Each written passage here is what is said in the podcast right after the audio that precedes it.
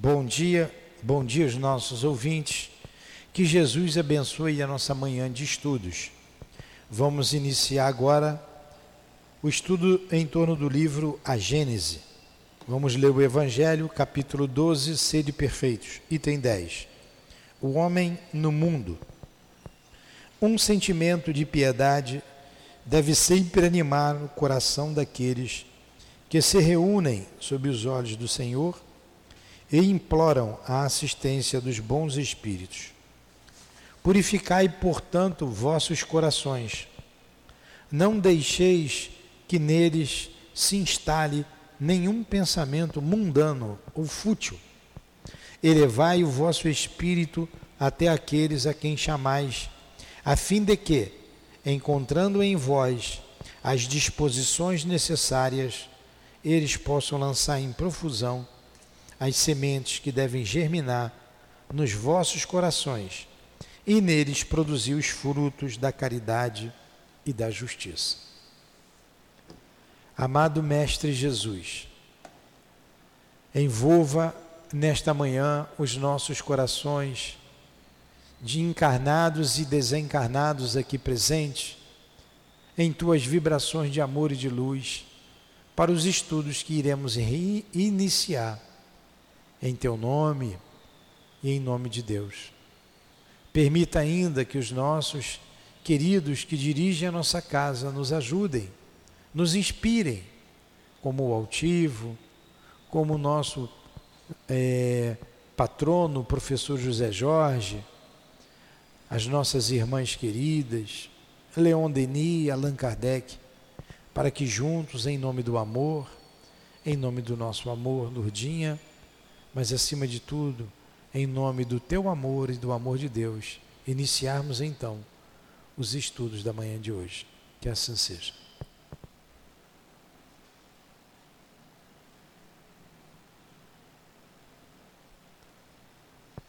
Vamos lá.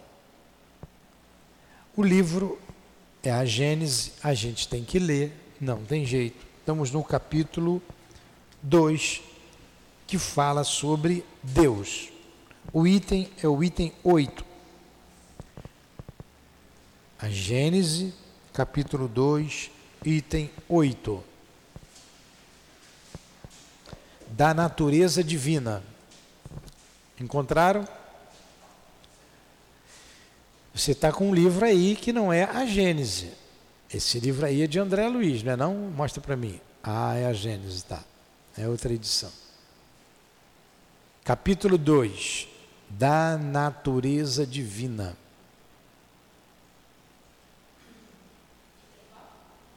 Item 8 Da natureza divina. Já estudamos sobre o céu, sobre o inferno, sobre Deus. E agora vamos estudar da natureza divina. Que é a natureza? Do que ele é, né? Do que ele é formado, a princípio, princípio de tudo. Vamos lá. Não é dado ao homem sondar a natureza íntima de Deus. Não é dado, a gente não consegue.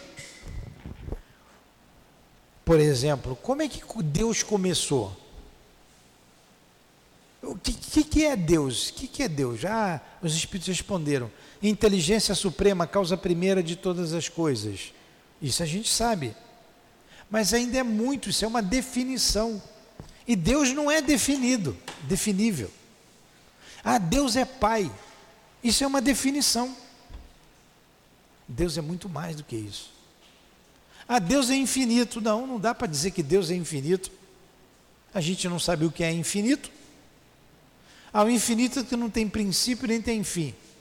Então, como está no livro dos Espíritos, seria definir Deus, que é desconhecido, por uma coisa que é desconhecida. A gente não sabe o que é infinito. Onde começa o infinito? Onde termina o infinito? Então não dá. Não dá para a gente entender a natureza. Falta na gente é, recurso para isso. Falta recurso. Então, não é dado ao homem sondar a natureza íntima de Deus. Temerário seria aquele que pretendesse levantar o véu que o que o oculta de nossos olhos. Falta-nos ainda o sentido, que só se adquire pela completa depuração do espírito. Opa, ele já está dizendo aqui o que falta. Falta-nos ainda o sentido que só se adquire pela completa depuração do espírito. Olha aqui no livro dos Espíritos, que nós acabamos de estudar, tem uma pergunta aqui, deixa eu ver se eu acho. E quando ele pergunta se a gente pode definir Deus, e ele diz que nos falta o sentido. Aqui é um sentido. Deixa eu ver se eu acho aqui.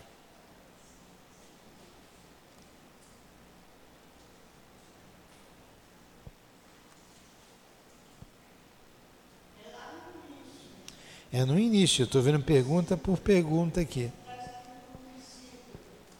Eu estou lendo pergunta por pergunta passar. Já estou na 11, 10. Ah, achei. Pergunta 10. O homem, olha o que está no livro dos Espíritos, pergunta 10. Eu posso botar aqui, marcar o meu livro, livro dos Espíritos 10, e posso marcar o livro dos Espíritos. É Gênesis Gênesis, é, capítulo 8.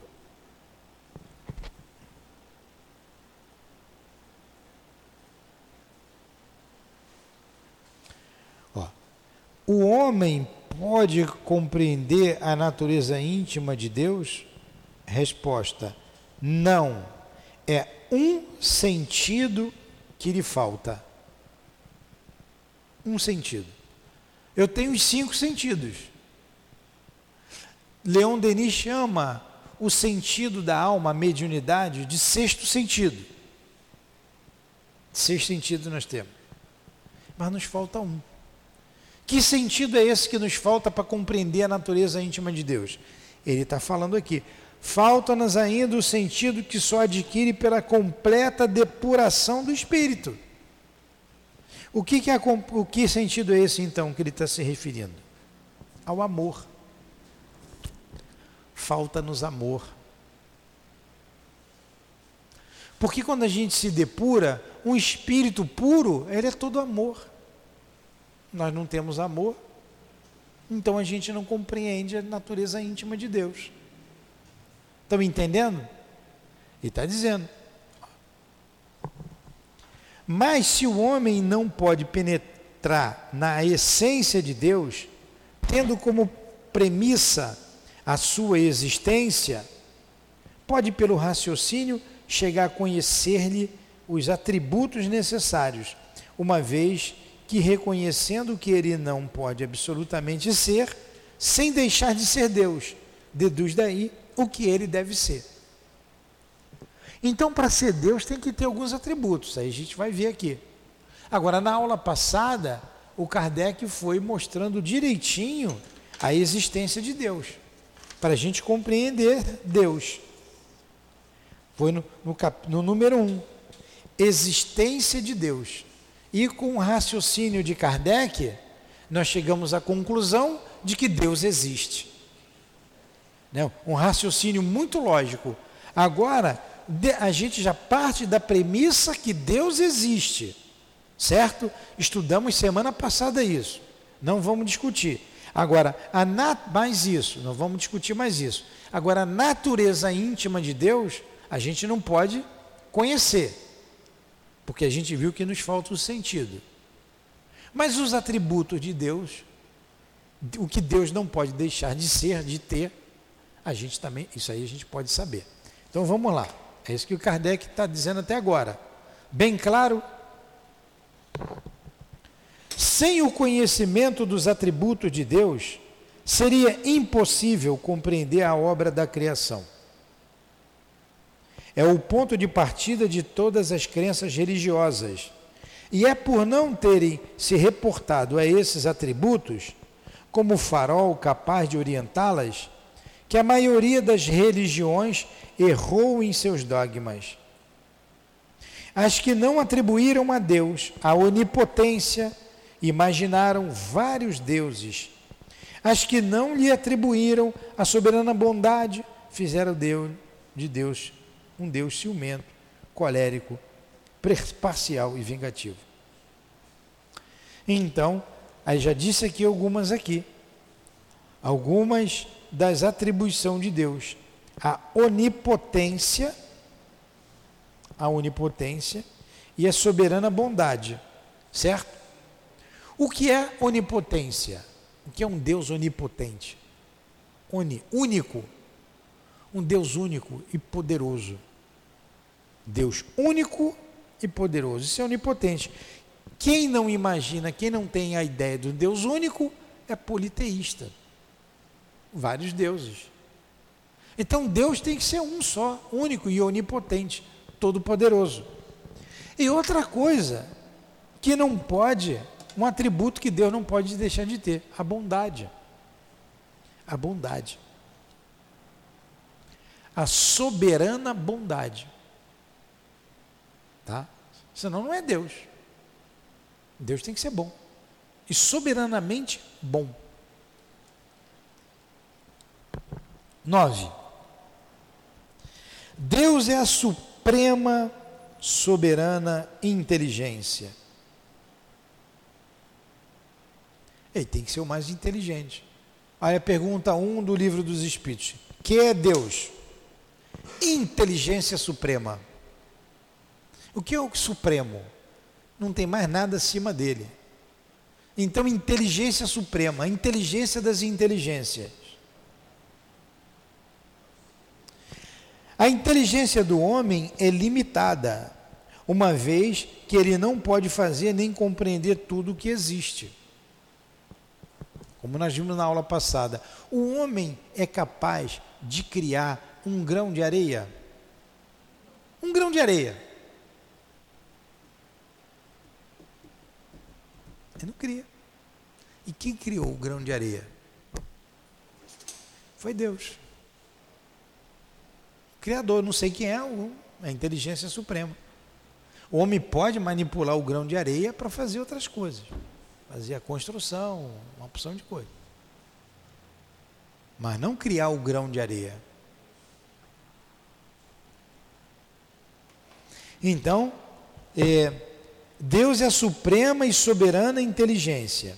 A inteligência do homem é limitada, uma vez que ele não pode fazer nem compreender tudo o que existe. A de Deus abrange o infinito, tem que ser infinita.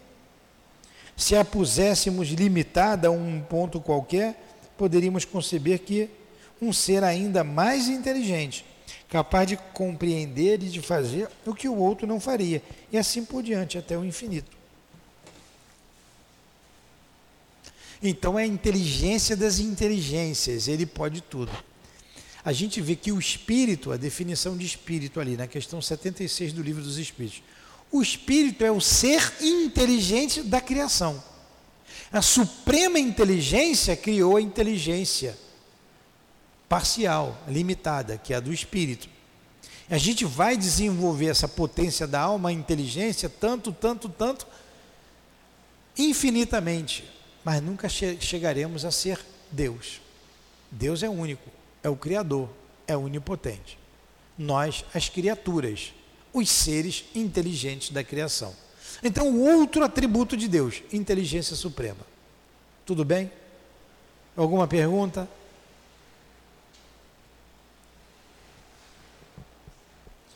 Um outro atributo de Deus. Deus é eterno. O que é uma coisa eterna? Hein? Deus sempre existiu. Ele é eterno. Mas quem foi que fez Deus? Se tem alguém que fez Deus, e esse que é o Deus, né? E quem foi que fez o Deus que fez Deus? Olha o labirinto que a gente vai se meter. Para. Deus é eterno. Não teve começo e nem teve fim. Eterno. Olha como a nossa mente não concebe isso. Você não entende. Como que uma coisa não teve princípio? Mas nós vimos na aula passada que ele existe, ele tem que existir. Ele existe. Eu não compreendo. Mas pelos efeitos a gente chega à causa. Não foi isso que a gente viu semana passada? E todo efeito inteligente há que se ter uma causa inteligente. Deus é a causa. Deus é. Deus é. Então, esse Deus é eterno. Isto é, não teve começo e não terá fim. Se tivesse tido princípio, teria saído do nada. Ora, não sendo o nada coisa alguma, coisa alguma pode produzir. Ou então teria sido criado por outro ser anterior, e nesse caso, este ser é que seria Deus. Se puséssemos para Deus um começo ou um fim, poderíamos, portanto, conceber, conceber um ser como tendo existido antes dele, ou podendo existir depois dele, e assim por diante até o infinito. Caramba, que coisa complicada, né? Então Deus é. Não dá para definir. Jesus disse que Deus é Pai. Sim, Deus é Pai. Mas você não pode definir Deus como Pai. Deus é inteligência suprema, causa primeira de todas as coisas. É. Mas você também não pode definir Deus como Pai, causa primeira, porque Ele é muito mais do que tudo isso. E que a nossa inteligência não consegue conceber. Um outro atributo que Deus tem que ter imutável. O que é uma coisa imutável? Que não muda. Se ele tivesse sujeito a mudança, as leis que regem o universo não teriam nenhuma estabilidade. Deus nunca mudou. As leis de Deus são estáveis. Estáveis. E perenes. Quer dizer, para sempre. O homem é que muda. Então, à medida que a gente vai se desenvolvendo intelectualmente, moralmente, a gente vai se aproximando da ideia de Deus e compreendendo um pouco melhor a Deus, se aproximando das leis dele. As nossas leis mudam. E vão mudar ainda mais, tem que mudar. Elas não são perfeitas. As leis de Deus são perfeitas. As leis físicas e as leis morais. Todas. Uma lei física nunca mudou na Terra. Por que, que caiu e não foi embora? Lei da gravidade. O amor é o amor, é a lei de Deus, o amor. O homem fazia guerra, o homem faz guerra, complica, o mundo é de provas e expiações. O mundo terá que ser um mundo de, transforma, de, de, de se transformar num mundo de felicidade. Até chegar um mundo divino. Olha, você se aproximando da divindade. Estão entendendo isso? Então vamos lá. Deus é imutável. Deus é imaterial. Como é que pode haver uma coisa imaterial, hein? Está vendo como é difícil para a gente? Ele é imaterial. Quando a gente estudou lá no livro dos Espíritos, lá na questão, acho que é 23, Deus, Espírito e Matéria, a Trindade Universal, vamos ver aqui, acho que é 23, vamos ver se é isso aqui ou é 26, eu nunca sei.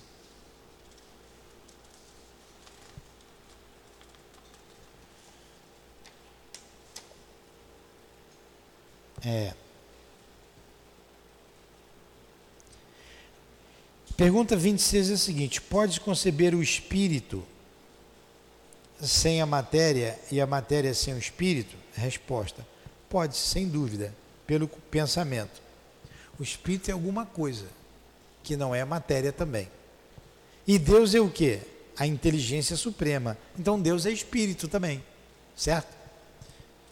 Por isso que Deus criou, diz que ele nos criou a sua semelhança. Então vamos lá. Haveria assim dois elementos gerais do universo, a matéria e o espírito. Olha só. Então haveria assim, é a questão 27 do livro dos Espíritos, dois elementos gerais do universo, a matéria e o espírito? Ele responde: sim, e acima de tudo, Deus.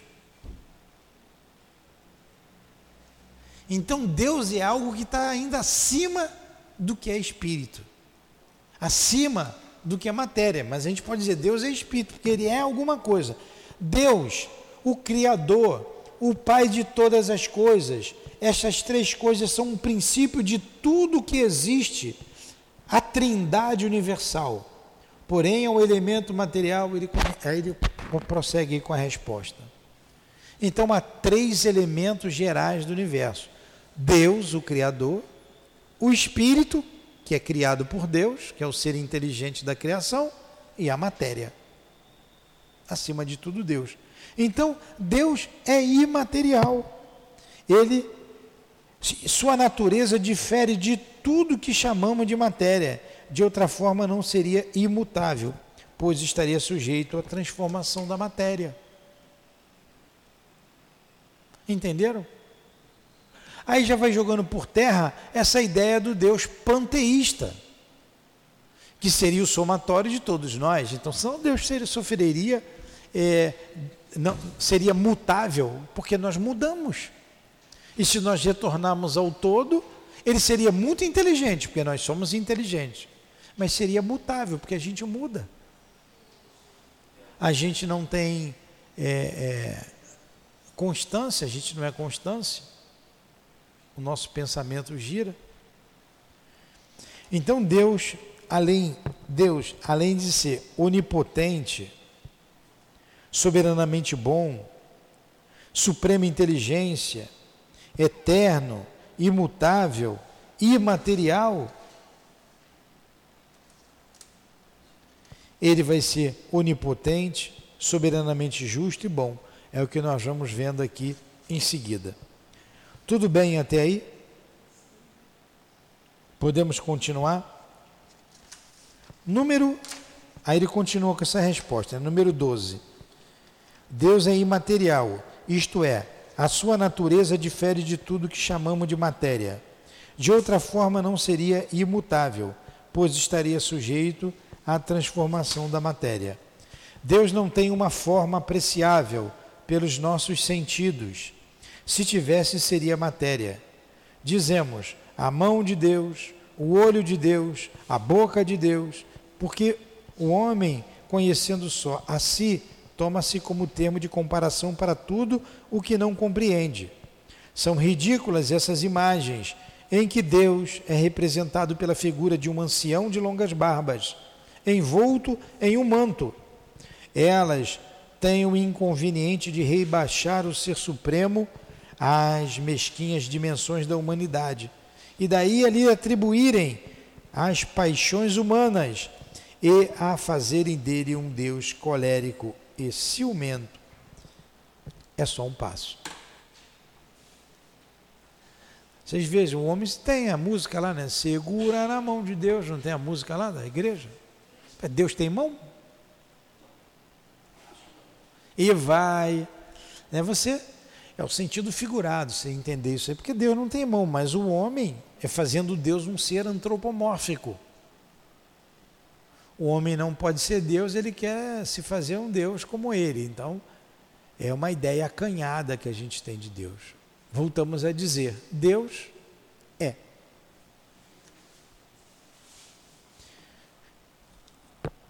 Deus é onipotente. Se não possuísse o poder supremo, poderíamos conceber uma entidade mais poderosa e assim por diante até que se encontrasse um ser que nenhum outro pudesse ultrapassar em poder. Este então é que seria Deus. Ele não teria feito todas as coisas, e aquelas que ele não tivesse feito seriam obra de um outro Deus. Então só existe um Deus, o Deus Supremo.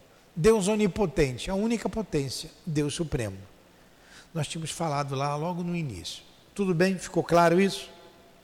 Pergunta. Deus é soberanamente justo e bom. Isso aí a gente vai pensar aqui.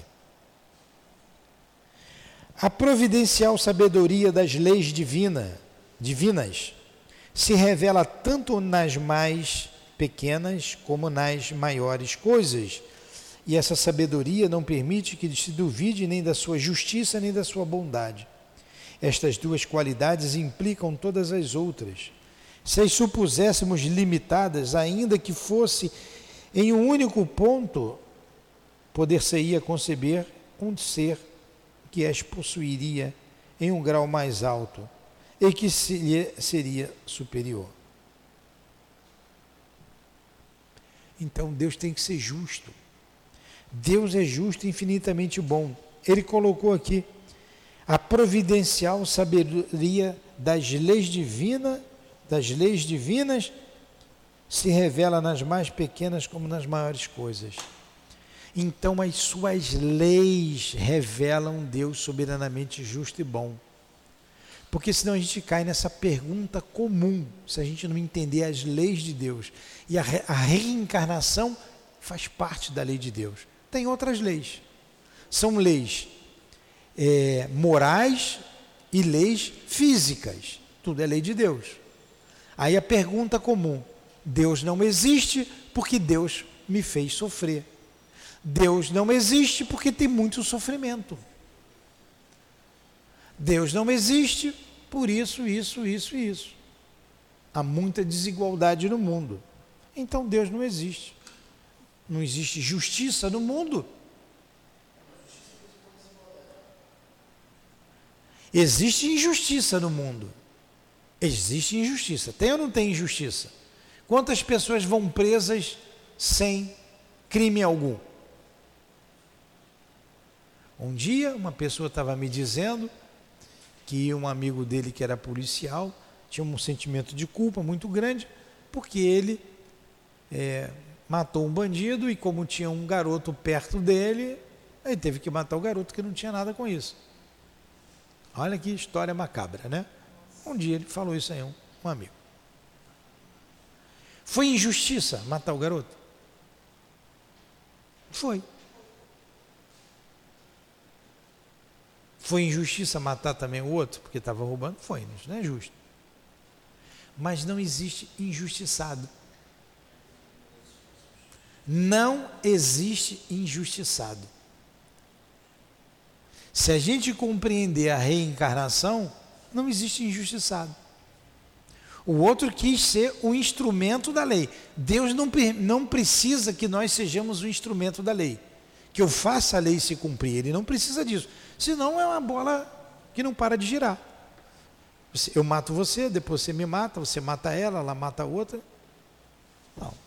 Deus não precisa disso. Tem leis naturais sem que haja necessidade de ninguém se comprometer com a lei de Deus.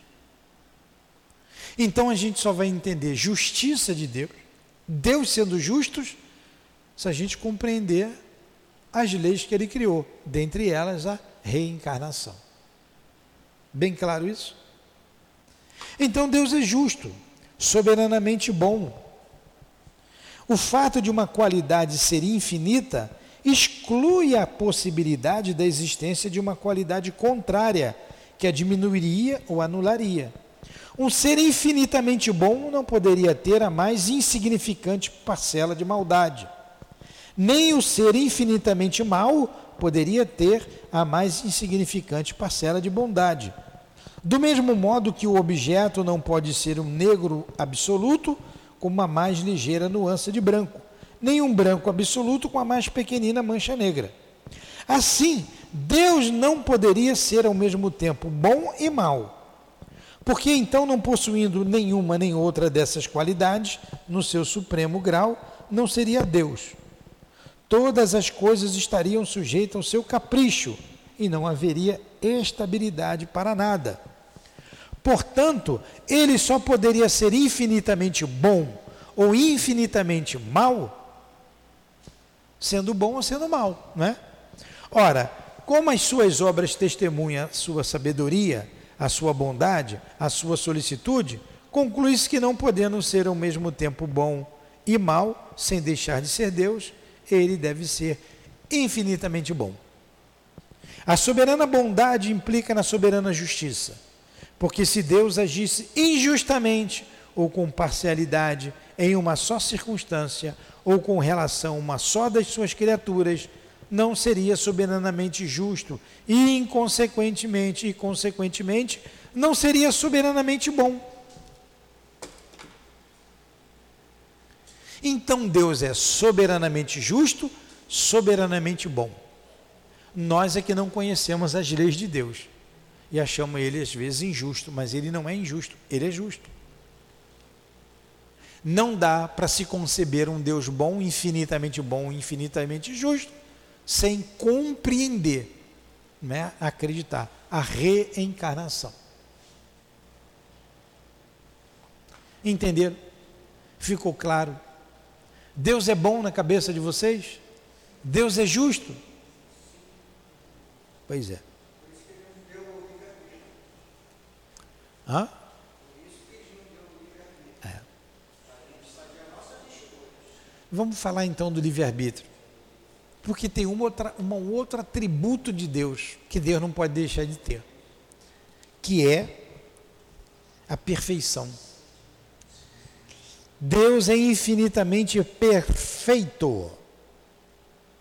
É impossível conceber Deus sem o infinito das perfeições. Sem o que não seria Deus. Pois sempre se poderia conceber um ser possuindo o que lhe faltasse. Para que nenhum ser possa ultrapassá-lo, é preciso que ele seja infinito em tudo. Sendo infinitos os atributos de Deus, não são passíveis de aumento nem de diminuição. Nem isso. Sem isso não seriam infinitos. E Deus não seria perfeito. Se ele se tirasse a mínima parcela de um só dos seus atributos, não deveria ser Deus.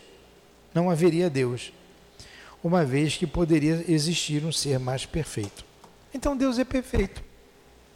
Mas se nós somos imagem e semelhança de Deus, como diz, como é que nós somos imperfeitos? Como é que Deus nos fez imperfeitos? Na verdade, Deus não nos fez imperfeitos. Deus não nos fez imperfeitos. Deus nos criou simples e ignorantes. Simples, sem complexidade alguma. Um ser unicelular é um ser simples. Simples e ignorante. Ignora não sabe de nada, ignorante. Deus nos fez assim. E quando nos criou, nos fez perfectíveis, não perfeitos.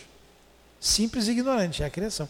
E você, como é perfectível, você vem se desenvolvendo até hoje. Como nós não somos perfeitos, ainda temos muito o que desenvolver em nós. Muito que caminhar. Muito que caminhar. Bom mestre, o que posso fazer para encontrar a vida eterna? Por que me chamas bom? Bom é o Pai que está no céu. Perfeito é Deus. É o que Jesus quis dizer. Mas se queres me seguir, cumpra os mandamentos. Eu tenho cumprido todos os mandamentos. Ou melhor, que mandamentos? Pergunta o jovem. Jesus olha, diz lá os dez mandamentos. Respeitar o pai a mãe, amar a Deus sobre todas as coisas, respeitar a Deus, não roubar, não matar, não cobiçar a mulher do próximo, não invejar, bababá, bababá, bababá. O jovem responde o quê? Eu tenho feito isso desde a minha infância. Eu tenho feito isso desde a minha infância.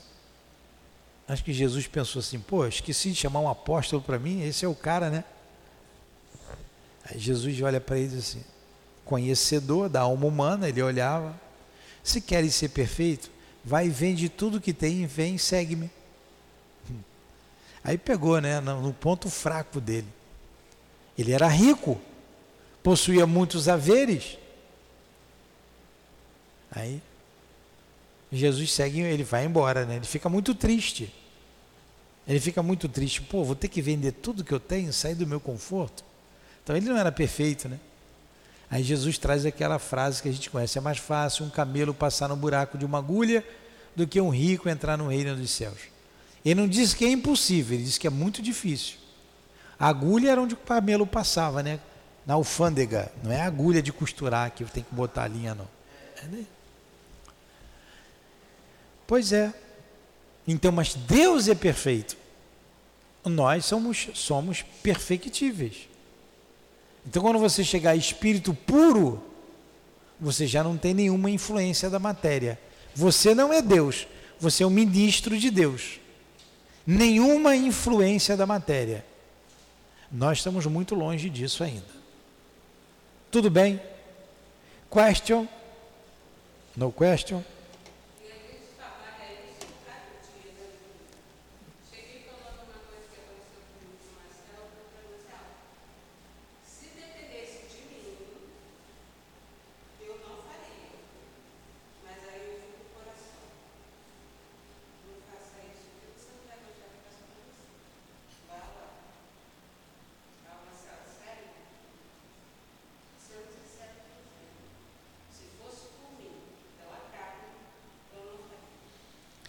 Pois é, mas isso não é de agora que você está fazendo, ao longo das existências. Isso é um processo.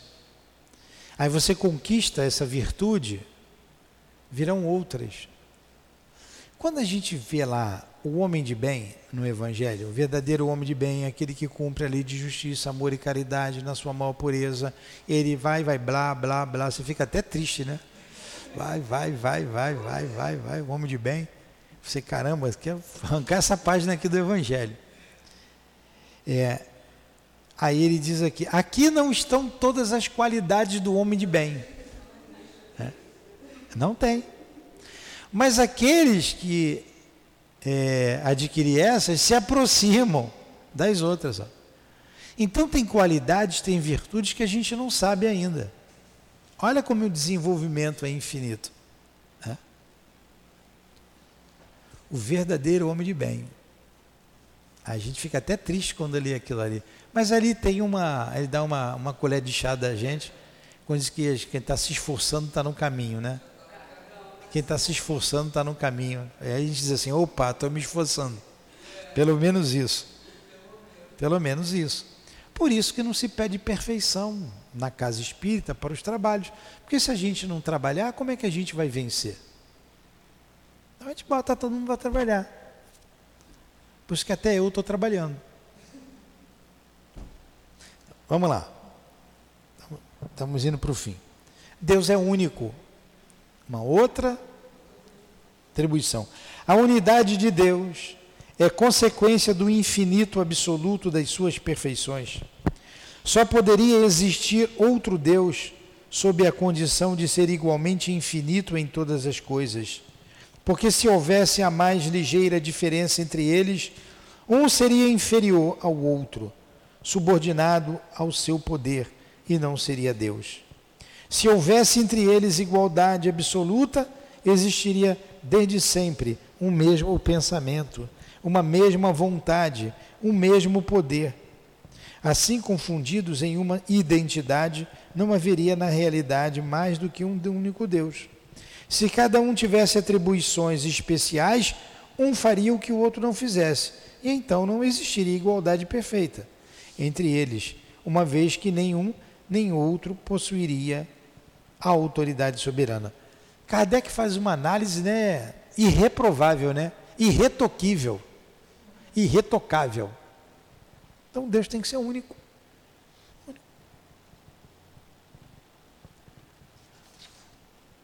Número 17.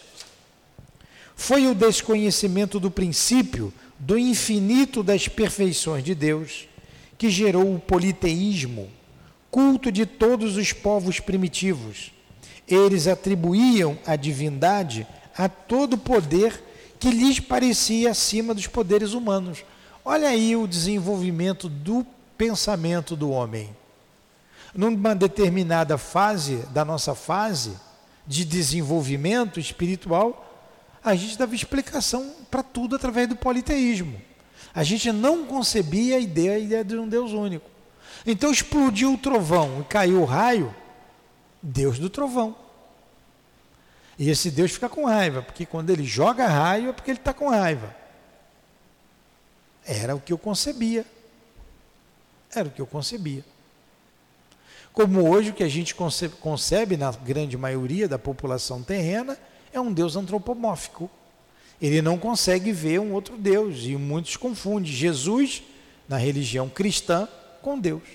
Deus e Jesus é a mesma coisa. Ele não consegue conceber um Deus diferente.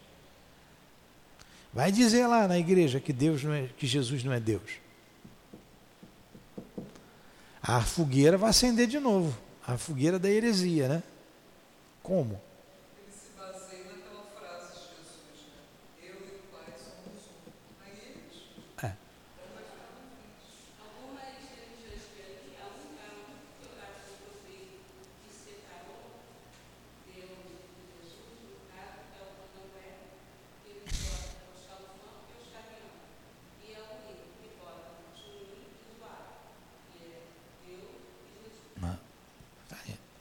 Isso aí. Então vamos lá, para gente parar na providência. Em resumo, número 18. Deus só pode ser Deus sob a condição de não ser ultrapassado por nenhum outro ser. Porque então o ser que ultrapassasse, seja no que for, ainda, ainda que apenas na grossura de um cabelo, seria o verdadeiro Deus. Por isso é preciso que ele seja infinito em todas as coisas. É assim que, comprovada a existência de Deus pelas suas obras, chega-se pela simples dedução lógica a determinar os atributos que o caracterizam. Deus é então a suprema e soberana inteligência. É único, eterno, imutável, imaterial, onipotente, soberanamente justo e bom, infinito em todas as suas perfeições e não pode ser diferente disso. Dá para a gente entender essas virtudes todas? Em um ser somente? Não dá, né? Não dá porque nós somos finitos. Na matéria somos infinitos. Deus é eterno, nós, como espíritos, somos imortais. É diferente. Nós não somos eternos. Nós somos imortais. Porque nós tivemos um princípio. Deus não teve princípio.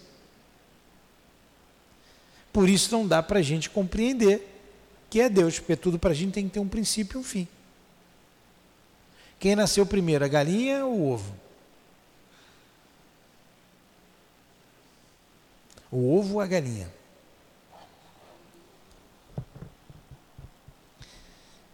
Esta é a base sobre a qual repousa o edifício universal é o farol cujos raios se estendem sobre o universo inteiro e que sozinho pode guiar o homem na pesquisa da verdade.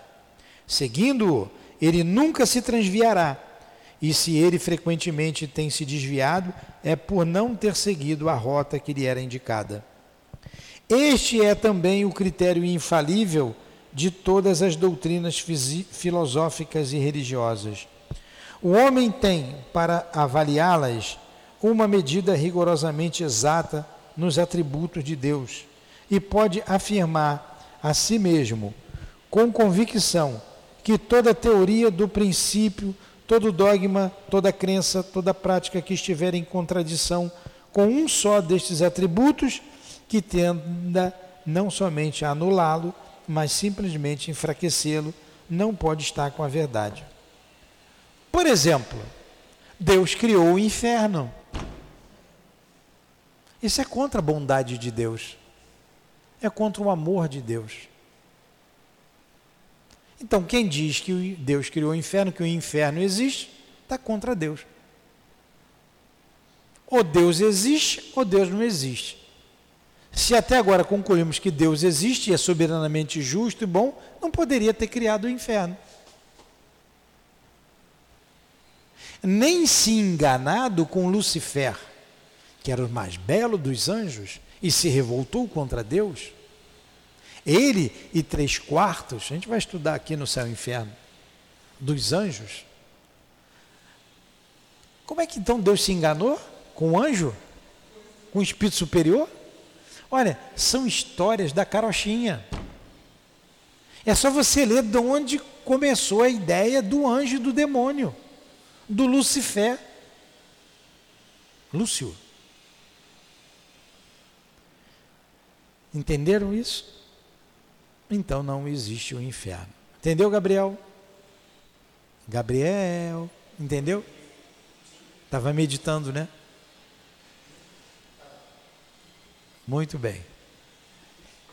Vamos terminar então de, dizendo: em filosofia, em psicologia, em moral e em religião, só é verdadeiro o que não se afaste nem um tio das qualidades essenciais da divindade.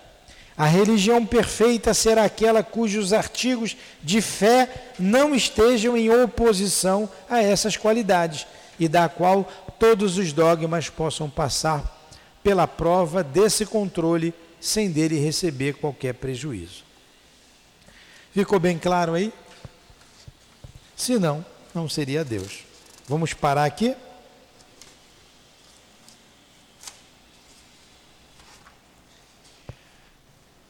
A providência a gente continua na semana que vem. Bom estudo, né? Muito bom. Muito bom o estudo, né? Vamos rezar? Já que Deus é bom, vamos pedir para Ele, né? Ele não vai negar para a gente o que foi justo. E é justo, Senhor, te pedirmos forças para superar as dificuldades que trazemos ainda conosco que arrastamos conosco. É justo Jesus pedir a Deus, a ti e a Deus, forças para resistir às tentações do mundo, resistir às nossas más tendências, enfim, criar resistência ao mal. Ajuda-nos. Anima-nos, Senhor, a estudar, a compreender a vida, o sentido da vida, a compreender as forças que nos dirigem à vida, a te compreender, enfim, a criação. É justo, Senhor, pedir ânimo coragem para a caminhada na jornada em, em que nos encontramos. Não nos deixes cair em tentações, o Senhor nos ensinou. Livra-nos do mal. É justo pedir forças para que nos perdoem as ofensas que cometemos nesta e em outras vidas. Assim como é justo pedir forças para nós perdoarmos aqueles que nos têm ofendido.